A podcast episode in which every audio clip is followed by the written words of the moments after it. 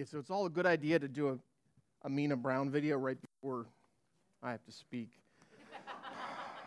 you know, in, in the planning, it sounded like a great idea. I love listening to Amena Brown. Uh, so, good morning, everyone. Good morning. So, uh, I'm going to move this. I'm going to use this oop, in just a moment, but not right now. Uh, so, they put a bow on my table. I'm not sure I like it. Um, it was not my idea. Uh, so uh, we're in the midst of a series. Thanks, thanks for those who are here. So glad that you came and uh, are worshiping with us this morning. Uh, we're in the midst of a series that uh, we're calling The Way, and it is the way of Jesus. Uh, we believe that there is a distinct way to live that was demonstrated in the New Testament, in the book of Acts in particular, of a way to live that will bring life and uh, that is life affirming, that is uh, life giving. And so we are in the midst of the series trying to discover how we can walk in that way, how we can live the way of Jesus. And so uh, uh we've talked about uh, over, over the last few, I guess now it's been months, we started out talking about prayer as a necessary part of, of the way Jesus prayed and the way that Jesus' followers pray is, is a way for us to uh, discover that, that way of living. And then we also looked at just most recently the Bible. And now we're discovering, as we move forward in this series, that the Holy Spirit is a necessary part of this way of living and that the Holy Spirit leads and directs our lives. And last week we talked about that Jesus promised us the Holy Spirit. Uh, we also talked that we don't need to increase the presence of the Holy Spirit in our lives, that, God, that Jesus already promised the Holy Spirit. We just need to become in tune to the Holy Spirit that's already living inside of us if we are someone who follows Jesus. And so I gave some, some uh, ideas and some, some things to, uh, to help understand that better. I hope, I hope at least it did. Is that I first I said we need to create some space in our lives, that we need to do a better job of listening, that the Holy Spirit is always broadcasting. We just may not be tuned into the correct station, or the volume just might not be loud enough, not loud enough because the things in life are drowning it out. And then we also talked about being in the right position that we need to take risks, that we need to be in a position where you need the Holy Spirit to show up. That if God doesn't show up, it's not going to happen. That we need God in that way. So that was kind of where we have been. If it's your first time here, uh, you're caught up and you're, uh, you can jump right in now. And uh, the takeaway for this morning is that the Holy Spirit guides us and is guiding us and building character in us. And so, since this is a series about the way of Jesus, I thought it would be important that we talk about something that Jesus had to say about the Holy Spirit. And so, it's going to be up on the screen in John chapter 14. John chapter 14, beginning with verse 15. And it says this If you love me, Jesus is talking, he's saying to his disciples, If you love me, obey my commandments. And I'll talk about that in just a moment. And then he says, And I will ask the Father and he will give you another advocate. Now, that word could also be translated comforter. It also could be translated counselor. It also could be, uh, uh, we understand it to mean Holy Spirit. And so, the advocate, someone who's on your side, Jesus says, I will ask the Father, and he will give you another, the Holy Spirit who's on your side, who will never leave you. He is the Holy Spirit who leads in all truth. Now he begins by saying, "Obey me, or your or or, or um, obey, uh, uh, love me." And obey my commandments. Now, it's really important to understand that this isn't about obey or you're out. That's not what Jesus is talking about here. He's kind of saying that if you love, your actions demonstrate that kind of love. Uh, I officiate a lot of fun- uh, funerals. I do that too. But I officiate a lot of weddings. That's where I was going with that. Now you're going to see why that's so funny. Uh, uh, and while I officiate at those weddings, one of the things that you will notice is that love is talked about a lot during the ceremony. Often, 1 Corinthians 13 is used as the passage that's read during that ceremony. And one of the things that I always say at every wedding I've done is I say that love is not an emotion only, it's an action, it's a decision, and that you are going to love your spouse not by the words that you say, but by the way that you choose to live. And that you can have stars in your eyes at this moment at the front of the church as you're about to say these words, but how you live tomorrow and how you live the day after that and the next several decades and decades and decades and decades, as you live that life, that's going to demonstrate love to your spouse more than the words that you're going to say. I say it a little bit different than that, but that's about what I'm saying, okay? And if you read 1 Corinthians 13, you would notice that the words that Paul uses to describe love are all action words. He says that love is patient and kind. That's not emotional. That's action. Love's not jealous or boastful or proud or rude. It does not demand its own way. It's not irritable. And it keeps no record of being wrong. These are all things that we do when we are in love. And so Jesus says, If you love me, obey my commandments, and the Father will give you another advocate, a someone who will be on your side there for you. Then he goes on to say this again, it's up on the screen. The world cannot receive him because it isn't looking for him and doesn't recognize him, and later will be in you. God living inside. Now, this is a recap from last week as well, but I thought it was such a great idea, such an incredible understanding for us that I wanted to repeat it again. And I'm hoping I'll do a little bit better this time because I've expanded on this, this idea. Is in the Old Testament, the Spirit of God lived within the tabernacle. As the Israelites traveled, they would set up a tent or a tabernacle, and as this tent was being set up, it was set up only for the presence of God. And as after all was there, it says in the Old Testament that the Spirit of God would come into this tabernacle, inside this tent, and inside that tent, and then above the tent, during the day, there would be a cloud and that was the sign that God was present inside the tent. Or there would be, in the evening, there would be a fire over top, and there would be, uh, it was always a symbol, outward symbol of God's presence inside this tent. Now, later on during the kings in the Old Testament, as actually was David, David had an idea. David said, God, I want to build you a temple. Now, here's this interesting idea building a temple was never God's idea, it was David's idea. David said, I've got a great idea. Let's build the temple because I'm in this great palace and God is living in a tent. God needs to be in a temple. And so David says, I want to build this great temple for you. And it turns out that David's son, Solomon, is the one who's going to build this temple. Here's what I found so baffling about this or so astounding about God is this is an incredible moment of God's humility. God allows David to build a temple for God, or allows David to have the idea and allows Solomon to build this temple for God. God had no intent, God was comfortable inside a tent. Here's why I think God was comfortable inside a tent. Because when we move to the New Testament, in the New Testament, it says that the Spirit of God, Jesus just said this to his disciples, chooses to live inside you and me. So we then are this living temple of the Holy Spirit. And as this living temple of the Holy Spirit, we don't have a cloud hovering over us to signify that God is present inside of us. We have actions that demonstrate to the world that there is a Holy Spirit living inside of us. So in Second Corinthians, which may be my favorite verse in all the Bible, I have actually have it on my wall uh, uh in my office. I was surprised. I, I have a lot of things in my. I have, I have, pictures of The Walking Dead. I have, uh, I, I, have all sorts of things like that. And then I was surprised this morning. I went, go, "Oh, look at that verse. That fits perfect." And I was like, "Oh, look at that verse. It's hanging in my office." Uh, so in Second Corinthians chapter four, verse seven.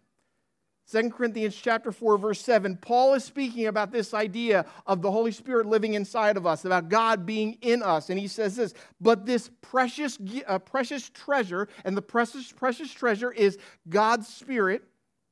This, and he and Paul here describes it as he says, this light and power that now shines within us is held in perishable containers. This version says, your version, if you're looking on Bible Gateway or something like that, might say um, jars of clay.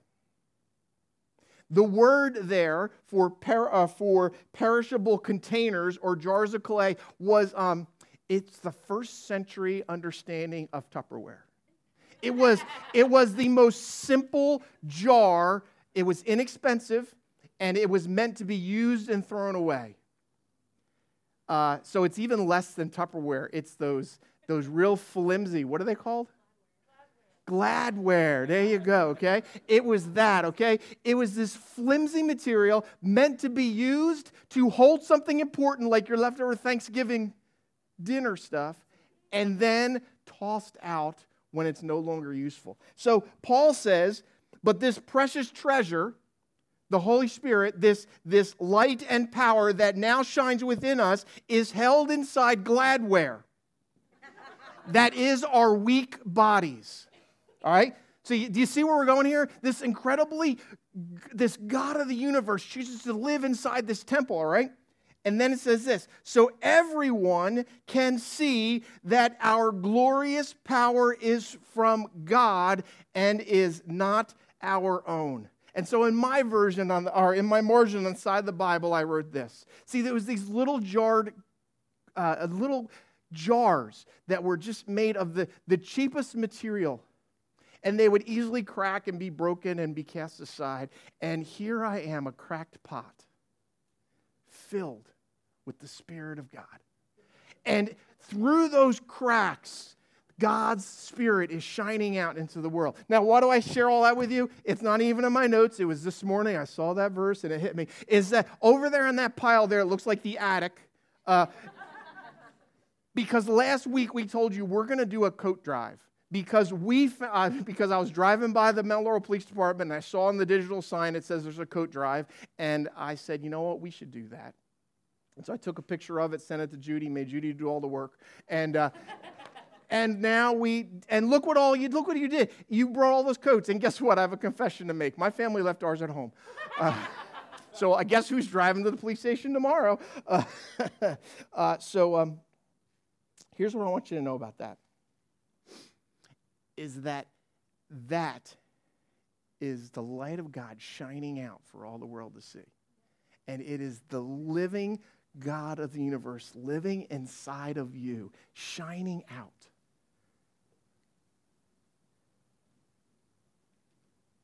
But sadly, often those outside the church see no difference in the lives of the people who are inside the church.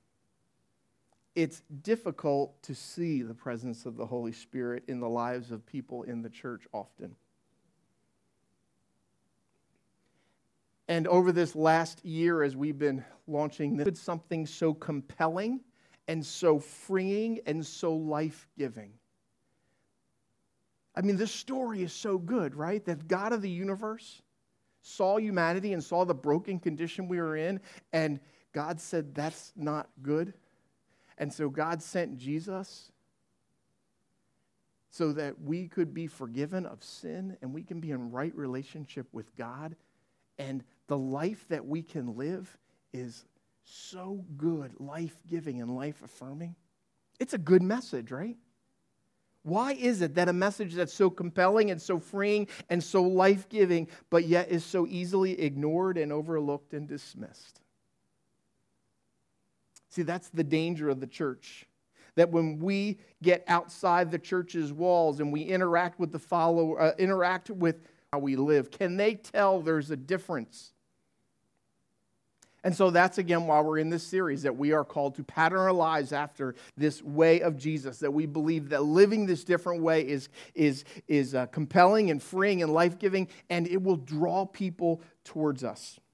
So, this way to live is this alternative way, kind of as we've been saying it. It's a different way. It's a way that demonstrates the Holy Spirit is present within our lives. And so, I, what I want to do over the next few minutes is look at a passage it's from Galatians chapter 5. And uh, it's going to be on the screen in a minute, not yet. But uh, as it goes, I want to share with you that Paul is describing the difference between someone who's led by their own nature versus someone who's led by the Spirit. And so, we're going to look at there's these two different ways to live in a sense. There's this way of living where there's no God present in a person's life, and how to live when there, God's present or when God is present in someone's life. And so we're going to look at these verses. Uh, uh, again, it, it's up on the screen uh, Galatians chapter 5, beginning with verse 19. Are we there? Yes, there it is. So when you follow the desires of your sinful nature, so Paul's saying when you choose to go your own way, the results are very clear. Now, he uses some real strong language here.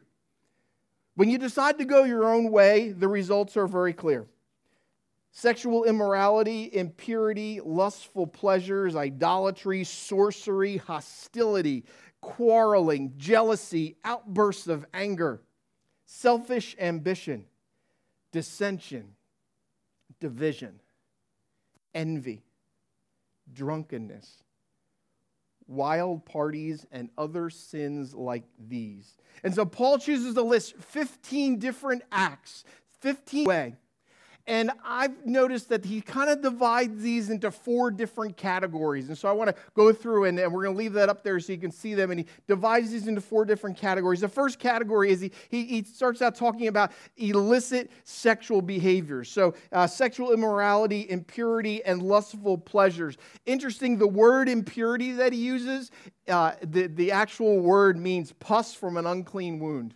There you go. Hmm. Yep, enjoy your lunch. As you're at lunch, talk about pus from an unclean wound today, okay? Uh, remember when Pastor Rick talked about pus? Uh, yeah. Like I said, it's some strong language. It's some strong language. He's making it very clear. He's making it very clear that there are some outside acts that we can be a part of that are just disturbing and they bring harm and they bring hurt to the people around us.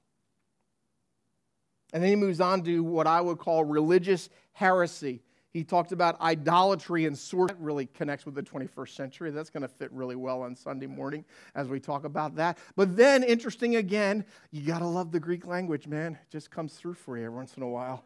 And it turns out that sorcery, the word literally means the use of drugs.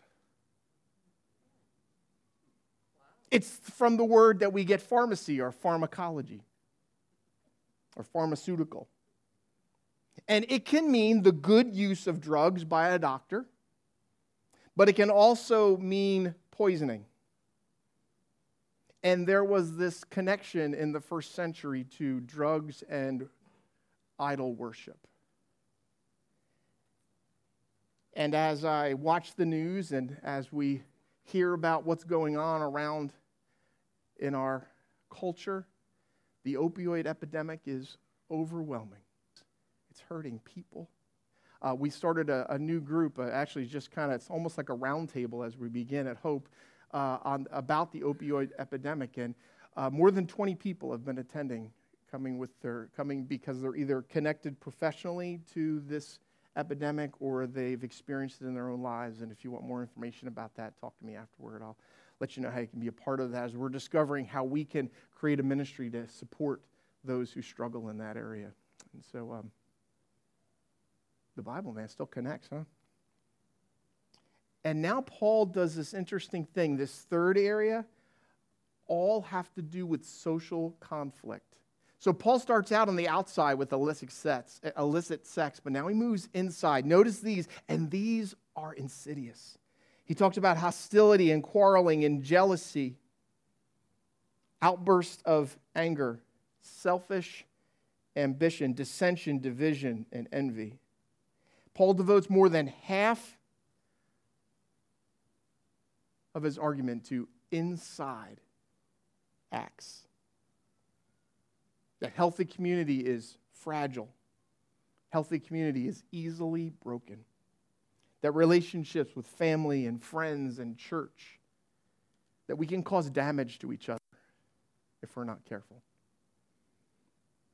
And then Paul ends by going back to outside acts. He says, drunkenness and wild parties. He's not talking about your Christmas party coming up. These are parties associated with idol worship. But Paul begins his list and ends his list with those things most easily seen from the outside, but all of these are equally damaging.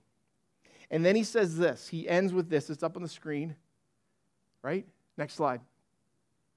Nope, sorry, go back.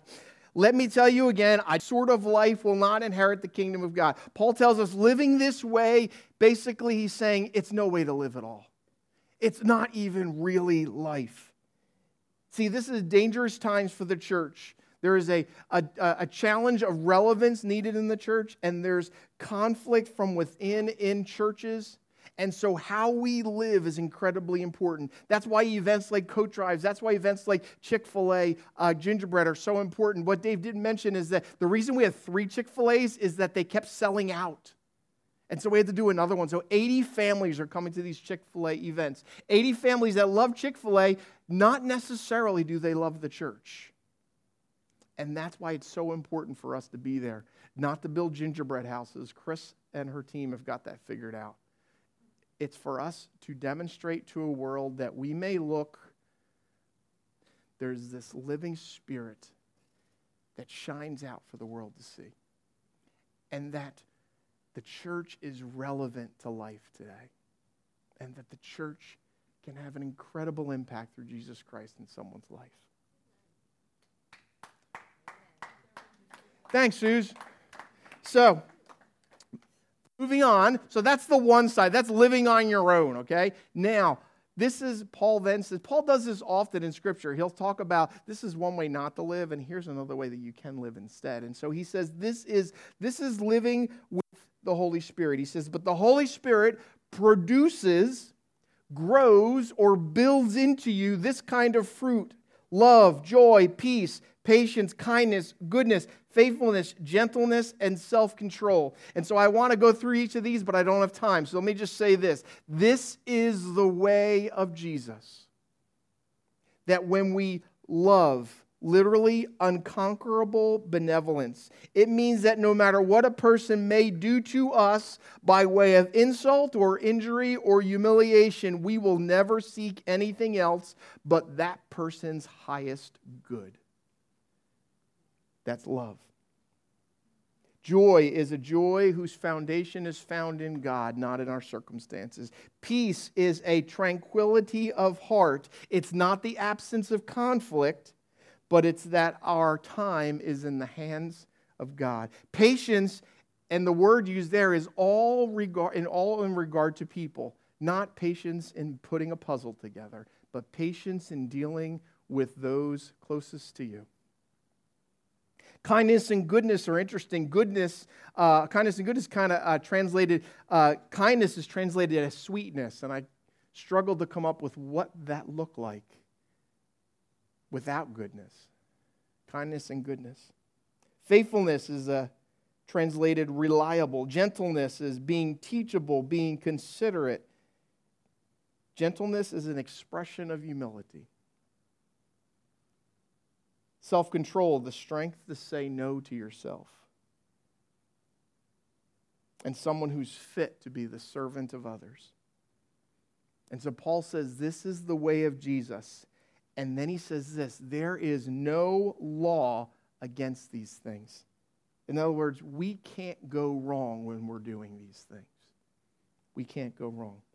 And then he ends with this, and I want to spend the last few minutes here. It's Galatians chapter 5, verse 25.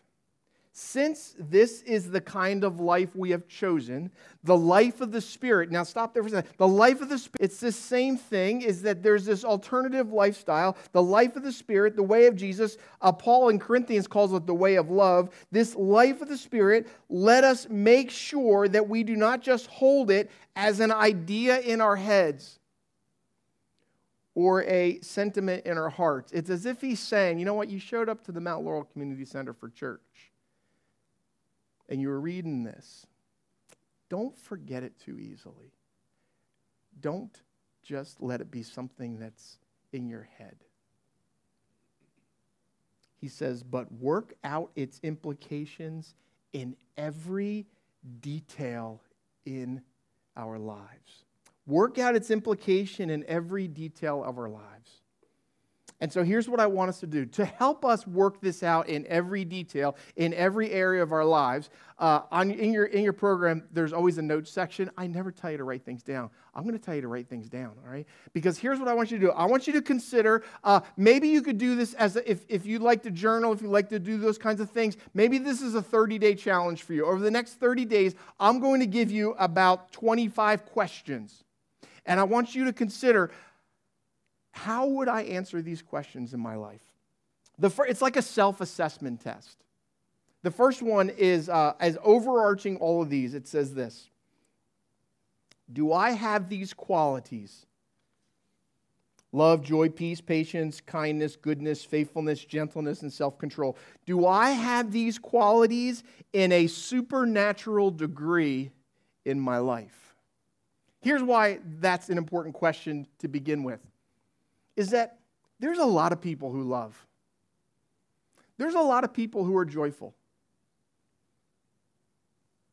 The Eagles play the Redskins today, right? Tomorrow. Tomorrow. Oh, it's a, it's a Monday night game?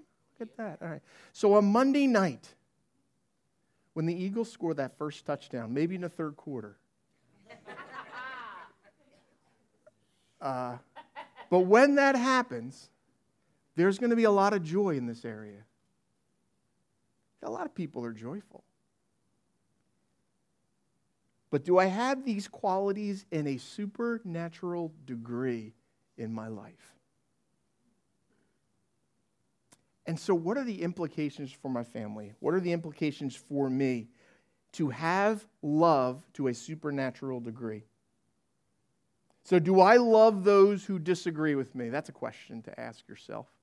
Do I love those who disagree with me? Do I have a supernatural affection for others?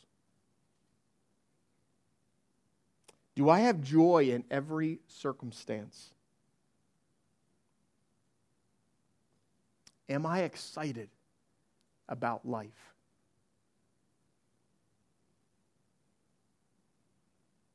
Do I make peace?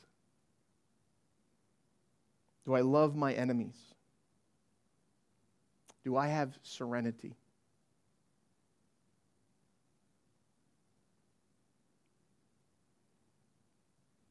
Am I patient with those who disagree with me? Am I patient with those who believe differently than me? Am I patient with those who may not understand something as quickly as I do? Am I patient when circumstances do not end in the result that I had hoped for?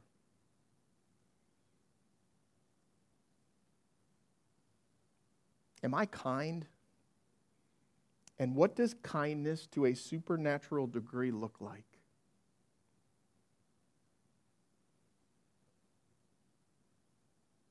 Am I compassionate?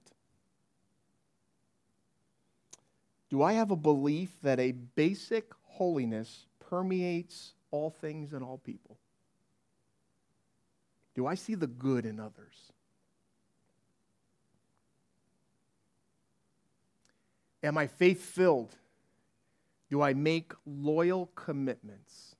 Am I reliable?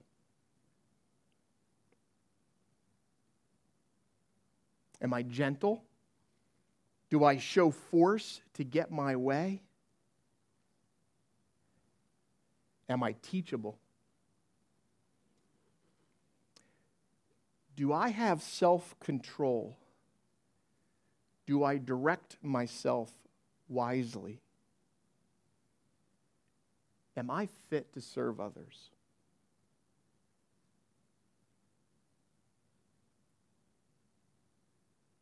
Paul says, let's make sure that we do not just hold it as an idea in our heads or as a sentiment in our hearts, but work out its implications in every detail of our lives. Now, this is not about trying harder.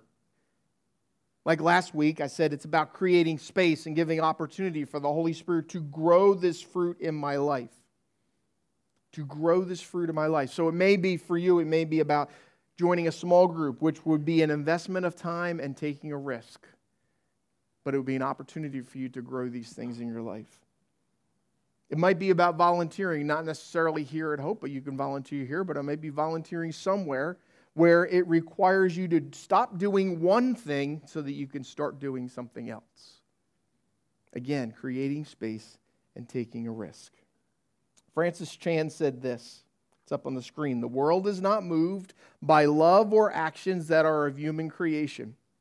And the church is not empowered to live differently from any other gathering of people without the Holy Spirit. Get this. But when believers live in the power of the Spirit, the evidence in their lives is supernatural. It's just shining out of you. Through all the cracks, through all the scars, all these things of God are shining out of you. The church cannot help but be different, and the world cannot help but notice.